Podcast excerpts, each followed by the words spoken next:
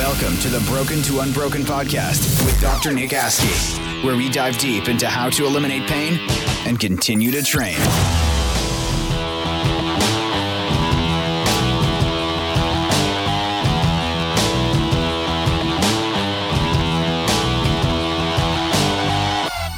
The song's long. Yes, it is long. Aluminum, aluminium. There's our test word. So this is our first non-solo podcast. Uh, our guest today is uh, Dr. Stephen Offenberger. Uh, he's the best man in my wedding, one of my best friends. Uh, pretty cool to be hanging out with him in, in Bali the last few weeks. Today's the last day, so leave it to me to wait till the last minute to record our podcast. Uh, so uh, we're going to introduce Steve and just kind of ask him some questions. Uh, Steve worked with me for about seven years in San Antonio and then uh, decided to Run away. run away to, to Asia uh, and just kind of get his motivations behind that and kind of the journey and then some different changes here. Uh, but but Steve and and I are are very complementary personalities. We've went to a bunch of seminars all over the country. Uh, and to use a Shaquille O'Neal rap lyric, we Yep. were uh, coast to coast, Seattle to Chicago uh, on our seminars. Uh, we've been to a lot of bad ones, a lot of good ones. Uh, traveled all over, nerded out, Yeah. uh, nerded out together in San Antonio.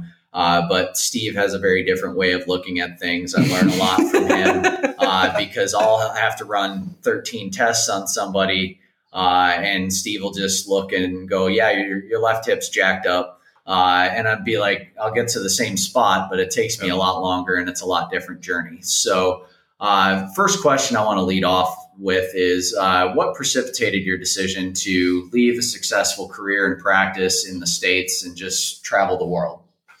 oh man. Um, you know what precipitated it? I think we've always we were gonna do it. Um, I had done this before, so uh, after I left my first career and finished school, um, me and my wife Tanya, um, we had decided to travel then. And when we left and came back that time, we both promised each other that we would do it again. So it was kind of always in the back of my mind that we were going to leave for sure. Um, I did not expect to be um, as successful as I was and as happy as I was. Uh, so that was a little harder leaving um, San Antonio, especially. But um, we just kind of knew that we had to do it because, um, I mean, making money is great and it's fun. Uh, and San Antonio was amazing and the practice was amazing. Uh, and I really loved what I did. But, you know, being that young and being that busy, um, you know, you just want to, I don't know, sometimes for me, um, I have to shake things up really big in order to to change some of my mindset or to change my perspective and outlook. Uh, so it wasn't anything, one thing that pre- precipitated us leaving. It was just always there. It was kind of the elephant in the room of it's not are we going to do this? It was just when. And so eventually we just had to say, you know, we're leaving in three months, which is pretty much what happened. It was quite sudden. And Yeah. we just, you know, when we told everybody, it was almost like we were running away, like she was pregnant and we were going to go have a shotgun marriage. But it wasn't, it was just always there in the back of our mind. So for us, it was kind of, uh, you know, we knew it was going to happen. Um, and we had talked about it with other people, but eventually we just had, you just have to do it. I don't think you're ever really ready, and I don't think you're ever really prepared. Uh, and it's very scary doing it the second time uh, in comparison to the first because we had so many, so much more good things uh, to leave behind that uh, it was, yeah, it was interesting. I was definitely way more scared this time than I could have ever been the first time. And was there ever a point that you can remember that you were over here and you doubted your decision? Oh, I mean, I don't say I was over here. I literally got on the plane and I doubted it. I doubted it until we until we were in Thailand for the first month. Uh, I doubted it, but once I kind of relaxed and my mind cleared up a little bit, I knew I'd made the right decision uh, pretty quickly. It was. I don't know how to explain that, but I just knew that I could never get this time back in my life, and this adventure would be really life changing for me, uh, and it has been. Um, so the doubts went away. They were there. I mean, like I'll tell you, when I was walking out of uh, the clinic in Leon Springs, um, my last day there was so emotional for me because um, I loved it there. I love the staff. I love my patients. I love the people. I loved what I was doing. Uh, and I really was like, man, you you could be making the biggest mistake of your life. But I had some really good uh, conversations with people who I really respected uh, at the time, uh, who were much older, and they gave me kind of the confidence to be like, you know, I can always go back and make money. I can always go build a practice. That isn't the question anymore. So um, it was helpful, but I can't tell you that I wasn't nervous, like really, really nervous. I was nervous for you. yeah, you and your dad, man. Yeah. My dad's like, What the F are you doing? He's like, I don't even understand that.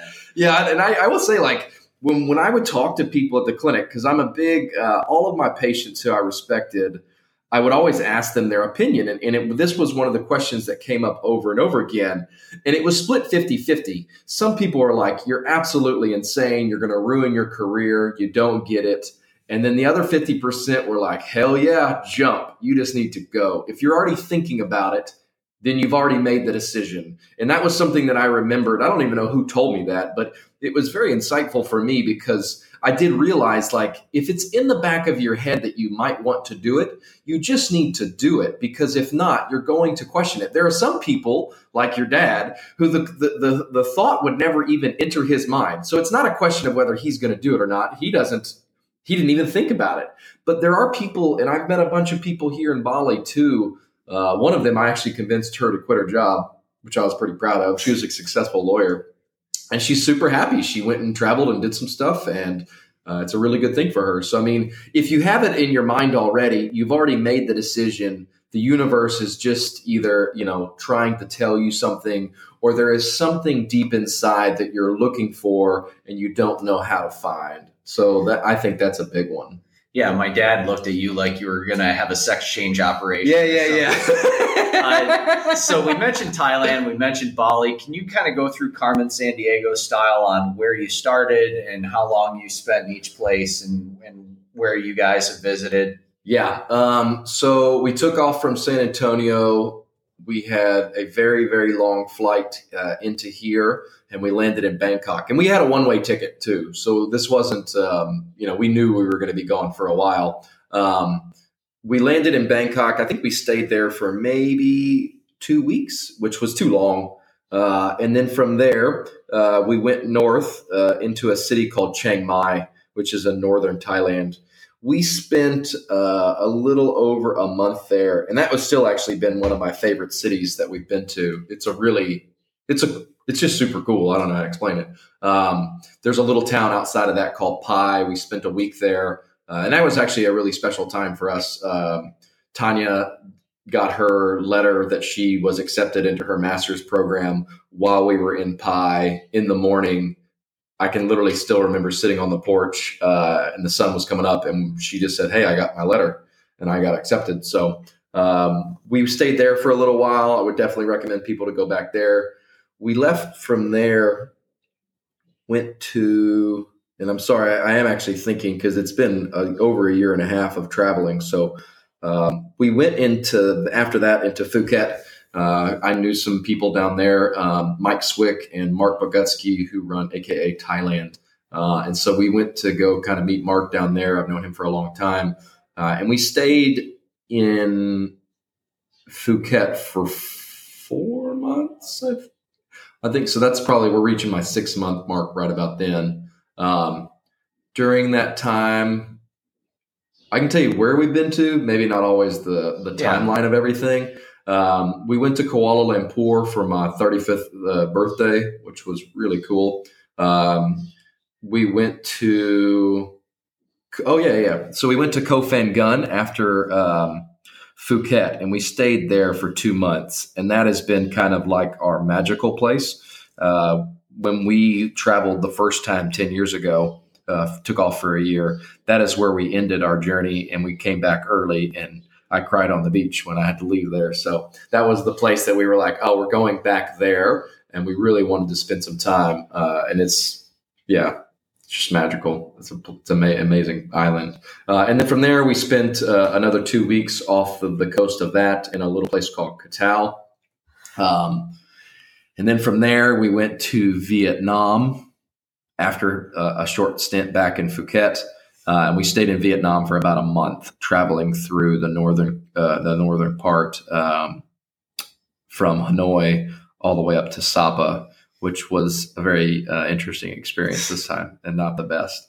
Uh, but it was, you know, you learn stuff along the way and you, it's just good no matter what. Um, and then from there, so we went to Vietnam. Um, we came here to Bali, so we were we were coming to the end of our year, and I just kind of picked a place on a map. I said, "Hey, I, I want to learn to surf. Uh, let's go to Bali." It was kind of a we had no expectations. We didn't really know what to expect. Um, so we, we came here to Bali. Um, it just so happened that I was on Instagram one day uh, and I saw a post by the owner of CrossFit Wanderlust, Dave Driscoll, um, saying that he was having trouble with some back pain. And I was like, oh, sweet. So I just texted him out of the blue uh, through a mutual friend and said, hey, I'm actually, I'm not a crazy person. I'm actually really good at what I do. I can probably help you with your back pain. I'll swap you for a gym membership. Good old fashioned barter system. Yeah, and it worked. Uh, so you know, the um, we came here, um, and Bali is a very. I mean, you've been here for a while. It's a very unique place. Uh, it is not what you expect. It is not third world. Uh, you know, there's four million people on this island, so uh, it's been interesting. Uh, so we stayed here for three months, and then uh, my little brother was getting married in Ecuador. So we took a long haul trip to Ecuador from Bali which was about 60 hours travel time, which really sucks if anybody's ever done that. Um, and then we stayed in Ecuador for a month and then decided to come back here. Uh, and uh, me and Tanya just working on some projects and doing some uh, doing some stuff. And uh, yeah, it's been interesting. We have no clue still kind of what we're doing, but we have an idea of where we want to be. So it's nice. Cool. Uh, what would you say the biggest cultural differences are between Asia and Indonesia and the US. And you can also bridge that into uh, do you see any different patterns with people over here than you do in the US clinically? Oh, yeah. So if you want to expand on that. Hmm. Uh, well, Asia is known for not having a lot of back pain. Uh, there is not a lot of um, overweight people here, uh, and the people here are very active in general. Um, and that's been everywhere. Um, even in Thailand, uh, Vietnam, I mean they they can squat to the ground, so their pelvic floor is really good. Uh, they have a lot of lumbar mobility.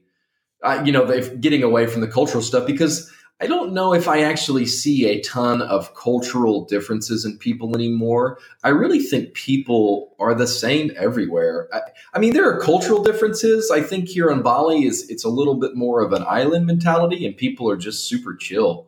Uh, but in you know when you go into Jakarta, it's not chill, but it's still Indonesia. Um, so you're just kind of seeing the lifestyle that people are living. I don't know if I really think that people are different anymore. You know, you travel the world and everybody's the same, man. I mean, people are just trying to get, you know, either they're good people or bad people, but good people are just trying to be with their family. They're trying to live a good life. They're trying to keep balance. You know, they're all just, I don't know, do, everybody's doing the same thing, you know, just trying to stay above water. Yeah. And we, we see a lot of people with the, the CrossFit gym, but outside of that, I think that people are in good shape here uh, because they don't compartmentalize their exercise. You don't no. see many joggers out there. no. You see a lot of just like really like six percent body fat rice farmers that are in their seventies that can put a freaking 80 pound, 80 pound pack on their back and, and, balance on a scooter with a sickle under their other arm. Yeah. So that's functional fitness at its best when it's not compartmentalized, it's not viewed as exercise. They're just, it's just active throughout the day and that's what they need to do to live their lives. Mm-hmm. and they're just a lot more physically active. They can run miles in flip-flops whereas yeah a lot of barefoot so the yeah. foot stuff is very different here. Um, yeah I, I, I, do and like and i would say that even in bali not everybody's a rice farmer. I don't want people to get that idea. I mean there's this is a pretty you know not third world place. But in general like people just here are just healthy. And I actually do think that the food here is really good and people eat real food. The cheap food that you get on the street is really, really good. And it's, you know, somebody's cooking it and maybe they're not using the best oil, but, you know, in general, it's real food. It's more expensive to put chemicals on crops than it is to not. So people don't use a lot of them.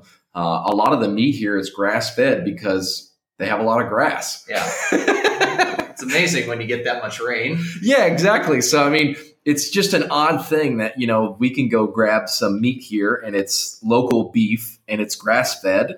Um, and that's what people eat. And uh, they're the, the normal um, diet here uh, in Indonesia is a lot of vegetables, some meat.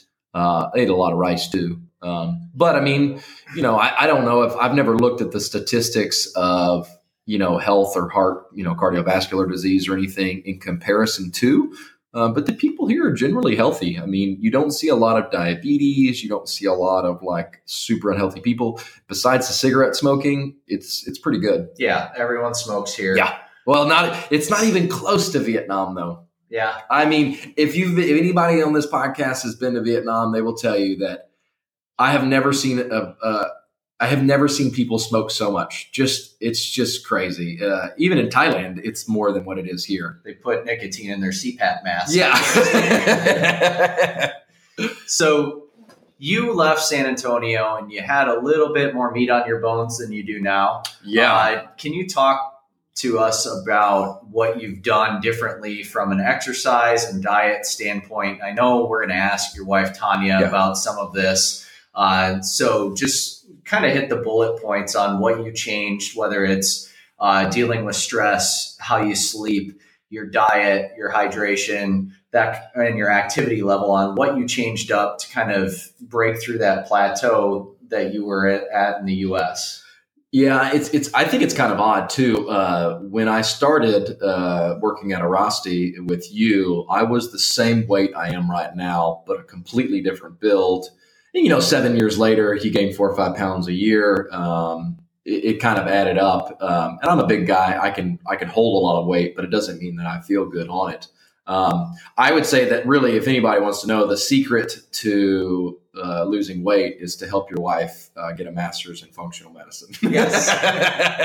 because uh, her journey is my journey, and I get to to ride along with that, which has been really nice. Um, and she's learned a lot. I, I would actually, you know, besides just the diet change, we played around with a lot. We did a, a three month really heavy ketogenic diet, um, which I think for me helped me to change uh, some metabolic uh, and hormone stuff. Uh, and during that ketogenic, uh, really hardcore, uh, it's not for everybody, and it's a different you know diet, but um, it helped us or helped me a lot to change some of my metabolic conditioning, uh, hormone levels, and um, we quit drinking. And uh, no, not everybody knows my past, but you do. I spent ten years in the bar business, and I mean, you just drink heavily. Uh, and I like to drink, or I did like to drink. Um, so that had made a big shift on my liver, I think, over the years. Uh, and so getting my liver to recover from that and making the hormone adjustments that that uh, entailed, um, I had to do that. Uh, and it had to be pretty hardcore. So at the beginning, I lost a lot of the weight uh, with that ketogenic diet. And then we have shifted over to a more balanced diet, uh, but still very little alcohol. Um, Tanya looks over my diet and changes things, tweaking it here and there for um, athletic performance. But uh, yeah, I mean, the bullet points really are for for me what it has been. I don't know if stress was it. Um, for me, a lot of it has been just making the committed change to uh, eat better, be strict on a diet. The no drinking has made a big difference for me. Uh, because I, I mean, I drank a lot for 10 years. So that's a big difference on your body. And, you know, I have probably drank more than most people will in a lifetime. When you run bars and nightclubs, like it's free. Yeah. and if you, you know, if you're there all the time and you don't, actually, those kind of things sneak up on you, I think, because you don't even realize how much you can drink because it's just normal. Uh, and you know you're around it all the time so for 10 years i was that way and it was through grad school too so i was you know i was working 40 plus hours a week plus 30 hours at school and it was it was pretty crazy so uh, you know, that was a big stressor. That was the worst health I've ever been in in my life. Was when I graduated from school. That was insane. So, yeah. So, can you talk a little bit about what you've been diving into clinically lately, and if you got any projects on the horizon, what your plan is over the next year or so, and and just what your because like you can drop you or I in any setting, and yeah. we're going to find a way to read and watch things and look at articles, and just we come up with like, okay, this is the start of the rabbit hole. I'm going to go down that rabbit hole as far as I can until I'm satisfied with the answer. Yeah. Uh, what have you been kind of digging into the, the last year and a half? Um, you know, a lot of it was fixing some problems that I, in on my own body, that I had neglected or really just never taken the time. I mean, I can sit in a clinical setting and I can pick people apart and tell you everything that's wrong with you. Uh, and I can know it about myself too, uh, but I just didn't do as much as I, I, should have done to fix some of these things. So, over the last year and a half, uh, I have learned a lot about mobility, uh, a lot about joint centration and um, positioning of joints, uh, just digging in and kind of really understanding them at a deeper level, uh, especially ribcage stuff that we've kind of talked about a little bit um, together the, that has been my biggest clinical stuff. I mean, the, the project that I'm working on, I, I want to find um, a general algorithm that will fix low back pain. Uh, and that's the project that I'm working on to, to build an online version for that kind of stuff. Um, and I feel like I'm pretty close. Uh, not with the online stuff, but with the actual algorithms and stuff uh, to understand it from a level. You can never make something perfect. I do think it's a randomized algorithm, which means that things kind of uh, can jump up that are odd. But uh, that's the main project that I'm really working on right now. And also here in um, in Bali, I, I've had the opportunity and the curse to work with CrossFitters who just do not want to stop. Uh, and so finding effective means to make true anatomical change in positioning and centration uh, without having to have someone stop uh, has been, I, I, don't know. I mean, I guess I, we both worked with a lot of athletes back home. Um, but I would always just, my job I felt was get them out of pain. And I didn't want to deal with you know, fixing all of their movement patterns or trying to do that. It was, we were too busy. I mean, 18 patients a day is crazy. Um, it's fun, but it's, it's a lot. And so, and even on chronic pain stuff, um, I've had to deal with being at the gym and, and, and helping some of the athletes there uh, who have some really, you know, they have problems and they want to keep training. And I want to be able to give them something that isn't a modification. Like if you want to do a snatch, find a way to you know get whatever you need to do the snatch that may be rib compression that may be hip mobility that may be ankle stability whatever it is find the way figure it out even if it's three or four links down the chain that you have to fix everything if the person is willing to do it you have the obli- or I'd say as a doctor you have the obligation to figure that pattern that algorithm out so I, you know I don't know if that made any sense yeah. even, even if I answered the question I don't know yeah uh, so can you I'll give like a couple minute summary on what you found clinically with people's rib mechanics and breathing patterns and how that correlates with hips or shoulders and how the, the pelvis can affect the, the, the rib cage and vice versa? Yeah, I mean, um, for me, what I've looked at uh, is kind of looking at the system or, or the body uh, in, this, in a different way of the way that I kind of think about stuff now is that you need to let the body keep resetting to a new norm. So sometimes it means getting more mobility than you really need and then letting the body find its normal or new norm stability that it comes in. So uh, rib cage mechanics come in a lot when you find a patient that has poor hip mobility over the years that poor mo hip you know chicken or the egg, but that poor mobility in one area will cause an extension pattern or a, or a positioning pattern to develop over time. And so there's some neurological functions that happen that if you can't take turn your back off, you can't turn your abs on and your transverse abdominis. So the rib cages are either following um, the hips or they're contributing to this same pattern of lack of compression happening in the anterior chain and then causing the posterior chain to overexpress itself. Um, so I've I've been able to kind of think about things a little differently when I see people with neck pain. Uh, and understand it a little bit more. Um, you know, I had a woman that I was uh, just chatting with the other day and helping her out, uh, and she had some neck pain and she couldn't figure out why, but she had really good shoulder internal rotation on both sides and really good rib compression.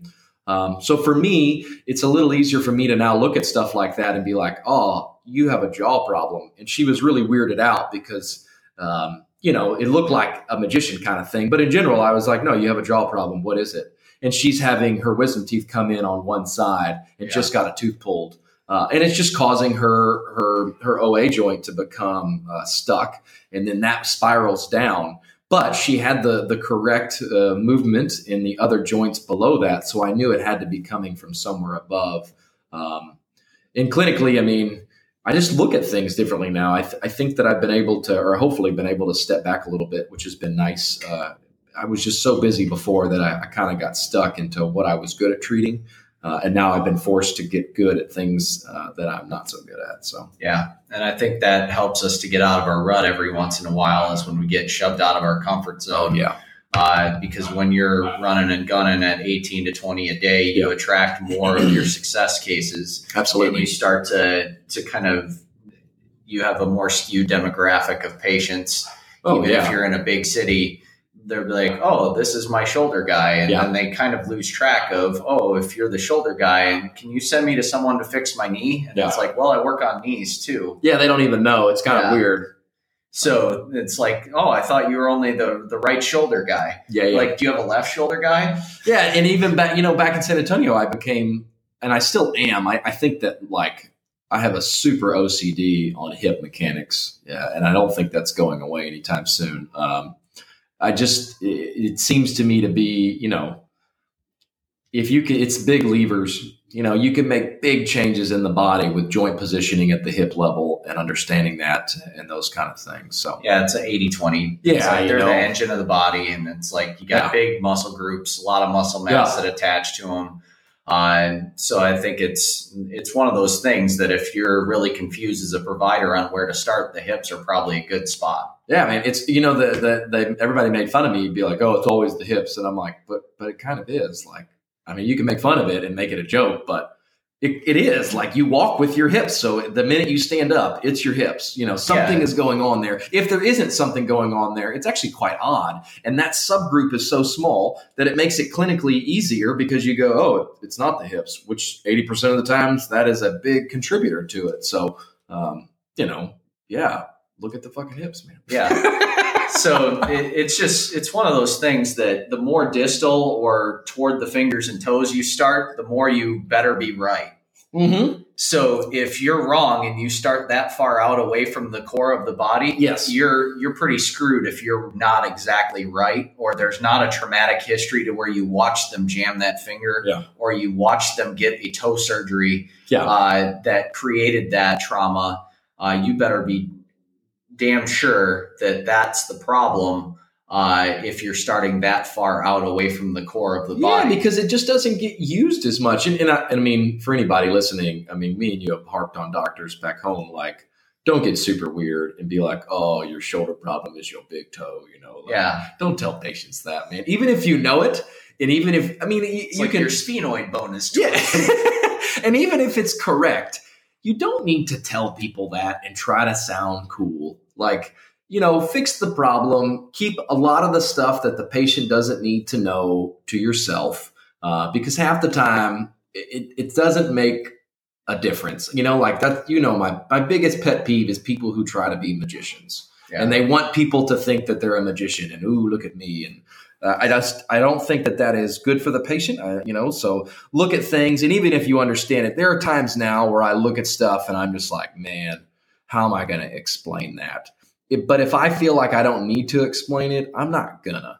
I'm not going to explain that, you know, their hip is really the cause of their migraine headache. You know, I just tell them to do this. You need to understand this. Here's the big picture, whatever it is. I mean, I just, you know, don't get all weird, people. Yeah. And, and sometimes if you know it legitimately is something way far away from the side of the pain and if my schedule's stacked up, I'm like, if you really want to know, yeah, I'll write it out for you and I'll send it to you and you can research it. but I'm not going to waste your whole appointment time going Yeah. through the kinetic chain and teaching you anatomy and arthrokinematics Yes. in the office because that's not my job. But I can go above and beyond and type it out so that you know I'm not absolutely nuts. Crazy, yeah. And you can take it to any orthopedic surgeon and they can follow it and they can go, okay. Yeah, the this- orthopedic surgeon's still going to think you're nuts, but that's they're okay. still going to think you're nuts, but they're going to at least go, okay, like he's not this person not ridiculous. like knows anatomy Yeah. and knows biomechanics. They're still going to think you're crazy. Yeah, and, and, you know, really, a lot of the times that that comes into play too is that better be a pretty high level athlete doing super, you know, complex movements. If this is just your average person walking, like, don't get too far into it, man. it's a big rabbit hole. You need a lot of volume for things to spread that far through the kinetic chain. yes, absolutely. You need a lot of volume, or you need something that people do 25,000 times a day, like breathing, for Yes. something to get through the system that far. Yeah, Or you need someone or somebody that's or something that's really like, man, your ankle is fused. Like that is the problem. Yeah. Like every time you walk, you completely screw yourself up, and that and you you could still help that patient, but you know you go far into that rabbit hole of being like, oh, woe is me, and you know, or the patient starts thinking that way because you know there's no hope for this person. No, just show them things they can do to help themselves. It sucks. Yeah. So, is there anything else you want to cover? No, man, it's been a great trip with you here. It makes me miss home more and more. So Yeah. So, we're definitely going to get Steve on the podcast as soon as I figure out how to do this remote business. Uh, but we'll have this up uh, when I'm on a flight back uh, through Korea and LA and long layovers. I'll get it posted for you guys. So, uh, but we're definitely going to get Steve back on the podcast probably around October to kind of update you guys on where he's at with his projects and, and what he's up to. So, thanks again for listening. Podcast four is in the books. everybody back in San Antonio, I miss you. Just want to say hi, all the docs. Miss you guys. Yeah, and uh, podcast five will be with his wife Tanya, so we're we're gonna have that up in a in a week or two as well. All right, thanks for listening, guys. Peace.